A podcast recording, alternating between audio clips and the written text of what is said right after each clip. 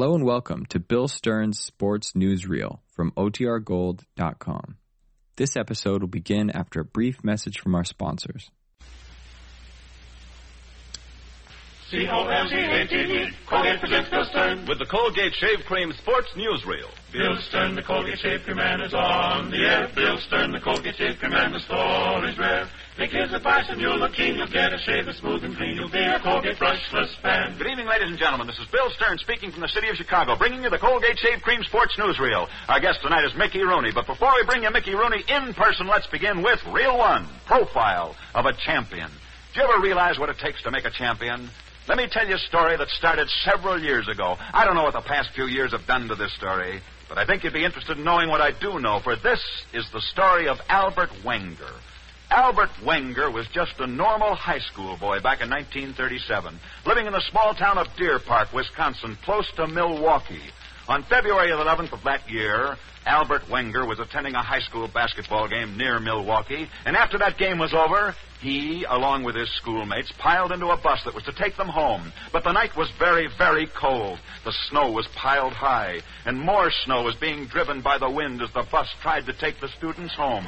Two miles from Albert Wenger's home, the bus came to a stop. The snow was too deep. The bus driver tried to make it, but he could go no further. I'm sorry, Albert. I don't think we can go any further. That's all right, sir. I can walk home from here. It's only two miles. You'll just open the door and let me out. I- I'll make it all right. Okay, Albert. Good luck. I hate to let you out on a night like this.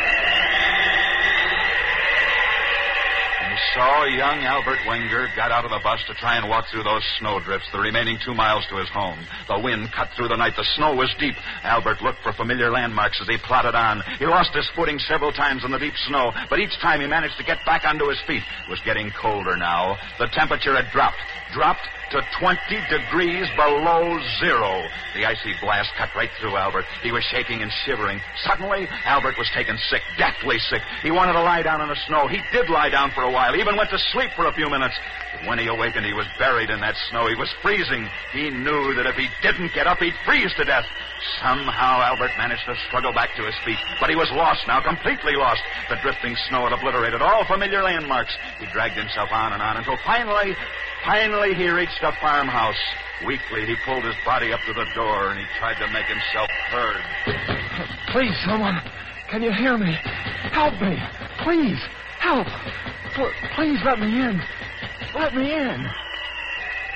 At 4.30 in the morning, the farmer inside that house thought that he'd heard something moving outside, and he looked out into the dim early morning light. He saw Albert, saw him crawling away from his doorstep where the boy was now too sick to stand up. But the farmer mistook Albert for a dog crawling through the snows, and it wasn't until the next morning that they found Albert. Found him frozen in the snow. They didn't think that Albert had lived. He was almost frozen solid, but he did live. He lived to become a great swimmer. For in 1940, less than one year after Albert Wenger was almost frozen to death, he won his first swimming race. And that's the story of Albert Wenger of Milwaukee, Wisconsin. Albert Wenger, who became a great swimmer after he had almost frozen to death, and because of this, had lost both of his arms and both of his legs. Portrait of a swimmer with no arms and no legs. Reel two. Tonight we're broadcasting from Chicago, getting ready to interview our guest, Mickey Rooney, a great football fan. And speaking of greats in football, let me remind you, Creighton Miller, one of Notre Dame's greatest football players. Creighton Miller's now the backfield coach at Yale, and he recently wrote me. Dear Bill, I've proved over and over on my own face what Colgate Brushless Shave Cream will do. This light, fluffy cream softens up my tough whiskers and keeps them soft through the entire shaving operation. Colgate Brushless is soothing, too, on my somewhat tender skin. Best of all, I can shave close without my face feeling the least bit sore or irritated. Signed, Creighton Miller. Thanks, Creighton. And men, I'm willing to wager that you too will find Colgate Brushless everything you ever hoped for in a shave cream. Colgate Brushless is a fast worker. It's easy to spread, a competent performer. It's kind to sensitive skin. And Colgate Brushless is speedy too. Because when you come to the end of that close, clean, comfortable shave, you just rinse Colgate Brushless off your razor and face in a flash. That's because it's not greasy or heavy. It's light and it's right. And if you don't find Colgate Brushless does everything I say, just send the top of the carton back to me, Bill Stern, care of Colgate, Jersey City, Zone 2, New Jersey, and I'll see that you get double your money back. Ask for Colgate Brushless Shave Cream in tube or jar. It's light and it's right. Reel 3. Portrait of a prize fight. This is the story of a prize fight, a bitter prize fight between two boys. One was named Walter Donaldson, and the other was named Stanley Royce. There is no record of which one of these boys won that fight. But Walter Donaldson received a broken nose, while his opponent, Stanley Royce, had five teeth knocked out. However, it was that fist fight that brought these two boys, Walter Donaldson and Stanley Royce, together. For it made them respect each other. And as the months passed by, these two boys became such good friends that finally you never saw one without the other. They were continually together, so much so that they decided to go to the same school, a music school. For both of them were determined that they were going to be songwriters. And that's the story of Walter Donaldson and Stanley Royce, who became songwriters because of a prize fight. Stanley Royce was the first of these two to write a song. This song of Stanley Royce's didn't become successful in the beginning, but both he and his pal Walter Donaldson did everything they could to make it a success. Until finally it became the most famous Irish lullaby that's ever been written. For you see, that first song by Stanley Royce was Tura Lura Lura.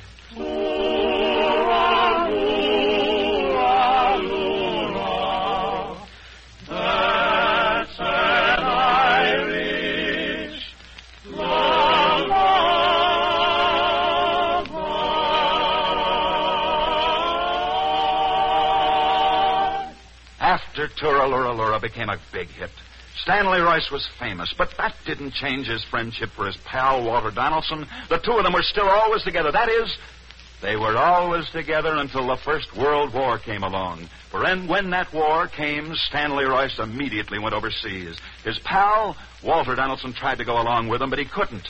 And so these two were finally separated. But even though they were separated by war, they continued their friendship by writing to each other each week. And every week, Walter Donaldson would get a letter from his old pal, Stanley Royce. That is, Walter Donaldson got a letter every week from Stanley Royce until one day the report reached America that Stanley Royce had been killed in action.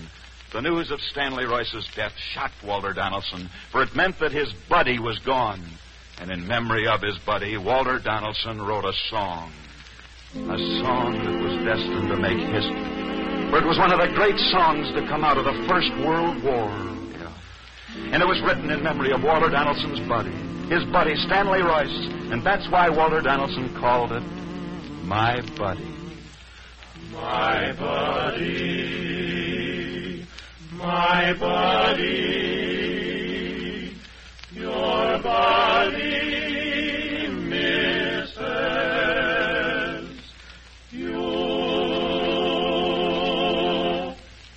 The death of Stanley Royce should have ended that friendship between these two buddies, but the death didn't end it. No. One day, shortly after the war, Walter Donaldson was sitting in his office when the door opened and a familiar figure walked in. It was Walter Donaldson who broke the silence. Stanley! Hello, Walter. Stanley, they told me you were dead. Are you really alive? Well, I think so, Walter. You see, during the war, I was in the Secret Service, and to get the information we needed, it was necessary to give out a story I was dead. Oh. But I kept right on working under another name, of course. Under another name? You mean you're using a new name? That's right. I took the name James Shannon. And you know, I like it better than Stanley Royce. I think I'll keep it. All right, Stanley Royce or James Shannon, whichever you want. But I'm certainly glad you're back. And so it was that the great songwriter Stanley Royce changed his name to James Shannon. And once again, he and Walter Donaldson were inseparable buddies. And that's the story of James Shannon. But James Shannon is not merely remembered as the man who wrote the Irish lullaby Tura Lura Lura, nor is he remembered as the man who inspired the great song My Buddy. No, no, James Shannon is far better known as the man who wrote the song, the song that sold more copies than any other song ever written, the Missouri Waltz. Way down in Missouri where I heard this melody When I was a pickaninny on my mammy's knee But the strangest part of this story is the story of what Jimmy Shannon did with that money, the money that he made from writing his famous song, The Missouri Waltz. Because he never would have written that song but for his friendship with Walter Donaldson. A friendship that lasted a lifetime and yet began when they first fought each other in a prize fight. Well, because of that, and because a prize fight was responsible for this song, James Shannon took all the money he made from writing that great song hit, a song that never would have been written but for a prize fight. And he used that money, used it to build a hospital, a hospital for broken down prize fighters. Oh. Portrait of a strange story. Reel four. Just a moment, we're going to present our special guest, Mickey Rooney. But before we present Mickey Rooney in person, here is Don Elder. Colgate brushless shave cream is light and fluffy, not greasy or heavy, and a mighty fast worker. One, wash your face. Two, spread on Colgate brushless. Three, shave it off. That's all there is to it. And you'll enjoy a close, clean, no snag performance without after irritation. And at the finish, because it's not heavy or greasy, you'll rinse Colgate brushless shave cream off your face and razor in a flash. So how about it, men? How about a champion shave with Colgate brushless, the shave cream of champions? Buy a tube or jar tonight. It's light and it's right. Now back to Bill Stern and Mickey Rooney. Reel five. Colgate's camera close up of Mickey Rooney. Tonight, our guest is one of the most famous movie stars in the whole world, the one and only Mickey Rooney. This week, Mickey Rooney's appearing in person at the Downtown Theater in Detroit. I'd like to ask Mickey Rooney a question. Who's going to win tomorrow's big game out on the coast between Southern California and UCLA? And in order that Mickey Rooney can answer that question, this is Bill Stern switching you from where I'm standing in Chicago. The next voice you hear will be the famous movie star Mickey Rooney speaking from his dressing room backstage at the Downtown Theater in Detroit. Hiya, Bill. Good evening, Mr. and Mrs. Sports fan. Bill, it's a pleasure being on your program this evening. But when you ask me a strange question like, who do I think will win the USC UCLA game this coming Saturday out California way, you're liable to end up with a strange answer like, you got me. As we all know, the Burley Bruin of Westwood is packed with pork-eyed artists. Outstanding star of the blue and gold is End, Burr Baldwin, a rugged man both on offense and defense. Yes, and then there's quarterback Ernie the General Case, who can match tricks with the best of them. And there's plenty more in back of him, Bill, too. My rating for Mr. Bruin is smart, rough, and plenty speedy. Now, on the Cardinal and Gold side of the ledger, I find Mr. Trojan a little slow getting started at the beginning of most seasons, but after a hot iron is applied to these early kinks, we find him a finisher that finishes butt fast. The Trojans, you'll find, have a knack for playing their best game when the chips are down. And believe it or not, Bill, this week, the chips are down. My rating for the men of Troy, tough, rough, and very ready. So who do I think will win football's run for the roses comes New Year's Day, Bill? well, you can call your captains together, flip a coin. You might pick the winner, and then again, you might not. And in closing, Bill, I'd like to ask a favor of you and all the other sports scribes. When you're picking this season's All Americans, don't forget those that might have made the team if they had lived. This is Mickey Rooney in Detroit saying good goodnight, returning you to Bill Stern in Chicago. Thank you very, very much, Mickey Rooney. And my sincere thanks to Sam Stiefel, an old friend, who made it possible for Mickey Rooney to appear on this program tonight. And that, ladies and gentlemen, is the 3 mark for tonight. We've been broadcasting from Chicago, Illinois, getting ready to broadcast tomorrow's Illinois Northwestern football game. Next Friday evening, we'll be back, same time, same stations, broadcasting from whichever city has the nation's biggest football game, getting ready to broadcast that game.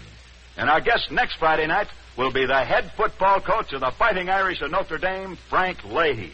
So be sure and be with us next Friday evening, same time, same stations, as we present as our special guest Notre Dame's famous football coach, Frank Leahy. See you then. Until then, I'll be seeing you on the screen, in the News of the Day newsreel, at your favorite Loew's or Associated Theaters. Now, until next Friday night at this very same time, this is Bill Stern wishing you all a good, good night from Chicago. Bill Stern, the Colgate Shave Cream Man, is on his way. Bill Stern, the Colgate Shave Cream Man, had lots to say. He told you tell the sports heroes the inside dope he really knows. So listen in next Friday night. C-O-L-G-A-T-E. Ladies, right now there's a worldwide shortage of fats to make soap. And that's why the women of America are asked to keep on saving used fats, keep on selling it to your butcher. Remember, used fats are needed to make soap. So put it in a tin and turn it in. Mickey Rooney appeared on this program courtesy of Metro Goldwyn Mayer Pictures. The Bill Stern Show tonight came from Chicago and Detroit. This is NBC, the National Broadcasting Company. Thank you.